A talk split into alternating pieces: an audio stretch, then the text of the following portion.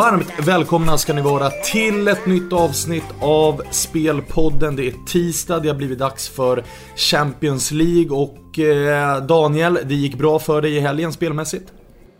Ja, fick in mina två speltips i Premier League. Det var skönt efter några sämre veckor här i podden. Ja, och uh, du hade ju backat uh, Bournemouth och som de vände mot Liverpool.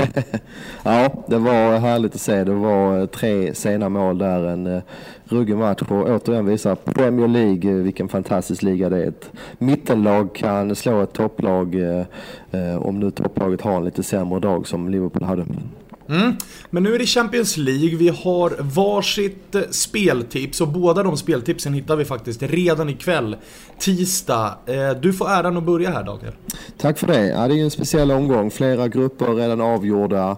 Många spelar om äran och eh, det gör man också i min match, nämligen matchen mellan Bayern München och Atletico Madrid. Atletico Madrid klarar gruppettor, Bayern München klarar grupp två. Men eh, jag tror ändå att motivationen finns hos hemmalaget. Jag tänker som så att Ancelotti har ju inte fått igång sin eh, röda armé. Han har ju en fantastisk trupp till förfogande men det har inte varit eh, lika bra fart i Bayern München som det var under Pep Guardiola. Och jag tror att man är rätt intresserad av att visa hemmapubliken av att man fortfarande är väldigt bra och eh, man har hög motivation här mot Atletico Madrid. En intressant detalj var att eh, München bytte faktiskt spelsystem här i fredags. Man mötte ju Mainz borta. Ancelotti gillar ju 4-3-3 men bytte till 4-2-3-1 vilket gjorde att Müller kunde flytta in centralt, låg bakom Lewandowski och eh, ja, laget såg mycket bättre ut med den eh, formationen så att jag räknar med att man kör 4-2-3-1 även ikväll. Det är ju eh, faktiskt det, det hetaste mötet namnmässigt men kanske inte det som är det jämnaste. Så det är ju motivationsfaktorn och hemmaplan i så fall som du bygger spelet på va? Ja men så är det. Eh, Atletico kommer säkert att ställa ut en hygglig elva här men man hade en tuff match lördag kväll. Fick bara 0-0 hemma mot eh, Espanyol. I nästa omgång så väntar Villarreal. Det är ett lag som faktiskt är Eh, jäm, jämbördigt med Atletico Madrid i ligan nu och kommer att slåss om Europaplatserna. Så att även om den matchen går på måndag så, så är det en väldigt viktig match för Atletico som väntar. Och eh, som sagt, jag tror att Bayern München här med hemmaplan, Ancelotti vill visa att laget är bättre än vad det har varit hittills. Är det klart mer motiverade laget. Så att, eh, jag provar Bayern München minus 0,75 till 1,88. Mm. Härligt. Eh, jag kommer lägga mitt spel på en match i Grupp B. Den som är allra hetast eh, om man ser till vad det är som står på spel. Det är en av få grupper som inte är avgjord redan. Vi har ju eh, Napoli toppar på 8 poäng. Benfica tvåa på 8 poäng och så har vi Besiktas trea på 7 poäng. Dynamo Kiev är ju redan avhängda med 2 poäng. Jag kommer lägga mina pengar på Besiktas minus 0,25 här till eh, två gånger pengarna. Jag gör det för att Besiktas har 19 raka tävlingsmatcher utan förlust. Det är faktiskt väldigt imponerande. Nu möter man dessutom Dynamo Kiev som jag var inne på. De har två poäng. Deras gruppspel i Champions League är redan över. De kan inte nå Europa League. De har ingenting att spela för i den här matchen. Och mot ett motiverat Besiktas då tycker jag att det ska vara en, en ganska klar fördel för, för gästerna här. De vet om vad som står på spel, de vet om vad de behöver göra. Så att, att två gånger pengarna på, på minus 0,25 det, det tycker jag är, känns som ett bra spel på förhand. Ja, det var ingen dålig upphämtning som eh, Besiktas stod för i förra matchen där. 0-3 blev 3-3 mot eh, Benfica. Nej, precis. Och de har ju gjort det tidigare. Även Napoli borta Eh, Eh, stod de ju för en riktigt, riktigt bra insats. Eh, så att eh, jag tycker mig se någonting i Besiktas, en, en motivation och en vilja som är urstark. Och nu har de ju fått ett riktigt bra läge här, för de vet ju Napoli och Benfica möter varandra. En vinst, då går Besiktas vidare här.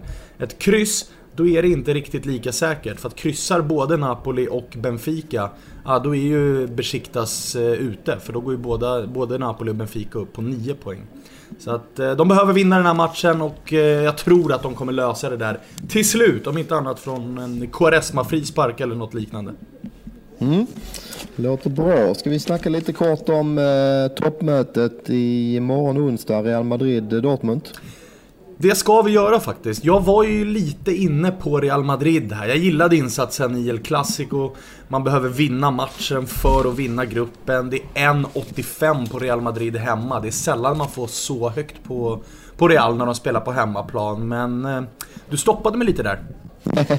ja, det finns ju en aspekt som är lite intressant. Det är när du tittar på grupperna. Och det är ju som du säger, Real Madrid behöver vinna. Vinner man så blir man gruppetta, då blir Dortmund tvåa. Men tittar vi på de övriga grupperna, i och med att spanska lag inte kan lottas mot varandra, så är det ju så att Real Madrid eh, om de nu blir grupp två, det vill säga inte vinner den här matchen, ja, då får de ju inte lottas mot Barcelona som är en gruppetta. De får inte lottas mot Atletico Madrid som är en klar gruppetta. Utan då utsätter man sig istället för risken att få lottas mot eh, Manchester City som är en grupp tvåa eller mot Bayern München som är en annan grupp tvåa. Eh, skulle man då istället så att säga bli grupp tvåa här då är väl egentligen bara Juventus som är det laget som är eh, klart sämre så att säga av de ettorna man kan lottas mot. Så att, tittar man på eh, sidningsgrupperna och den här faktorn att Real Madrid inte kan möta ett spanskt lag i åttondelen så, ja, så undrar jag om det inte är eh, tacksammare för Real Madrid att faktiskt komma tvåa. Vi ska även skjuta in att Dortmund eh, har ju varit lite upp och ner under säsongen men gjorde en av sina absolut bästa insatser i år, slog Gladbach 4-1 i ligan och eh, Marco Reus var också tillbaka och såg väldigt bra ut. Han startade matchen. Härlig anfallstrio där med Dembele, Reus och Aubameyang på topp. Så att, eh, ja, jag är lite inne på att, eh, på att spela kryss 2 i den här matchen faktiskt. Jag tror inte att eh, Real Madrid är sådär ruskigt taggade på att eh, gå all in i den här matchen faktiskt. Så du anar en klassisk läggmatch här? Ja, läggmatch är väl att ta i, men det handlar också lite grann om vilket liksom adrenalinpåslag man kan ha från start. Man hade ju en ruskig urladdning mot Barca såklart i helgen, kvitterade i sista minuten eh, och eh, eh som sagt det är inte så lätt att bara gå ut här fyra, fem dagar senare och som sagt, eh, vad är egentligen motivationen? Det är klart att de här killarna vill vinna sina matcher men som sagt, de får eh, rent matematiskt så får de, har de sämre chanser i lottningen om man vinner gruppen att få en, en, en bra lottning. Så att, ja, jag, jag skulle nog akta mig för att spela Real Madrid som favorit just i den här matchen i alla fall. Ja, men då sätter vi i alla fall en favorit i fara-flagg på Real och summerar det med att vi spelar Bayern München minus 0,75 och eh, Besiktas minus 0,25. Ja men eh, det låter ju alldeles utmärkt och eh, så hörs vi igen på fredag. Då är det full eh, ligomgång igen. Så är det. Lycka till med era spel. Ha en eh, supertrevlig vecka så eh, hörs vi igen mot helgen.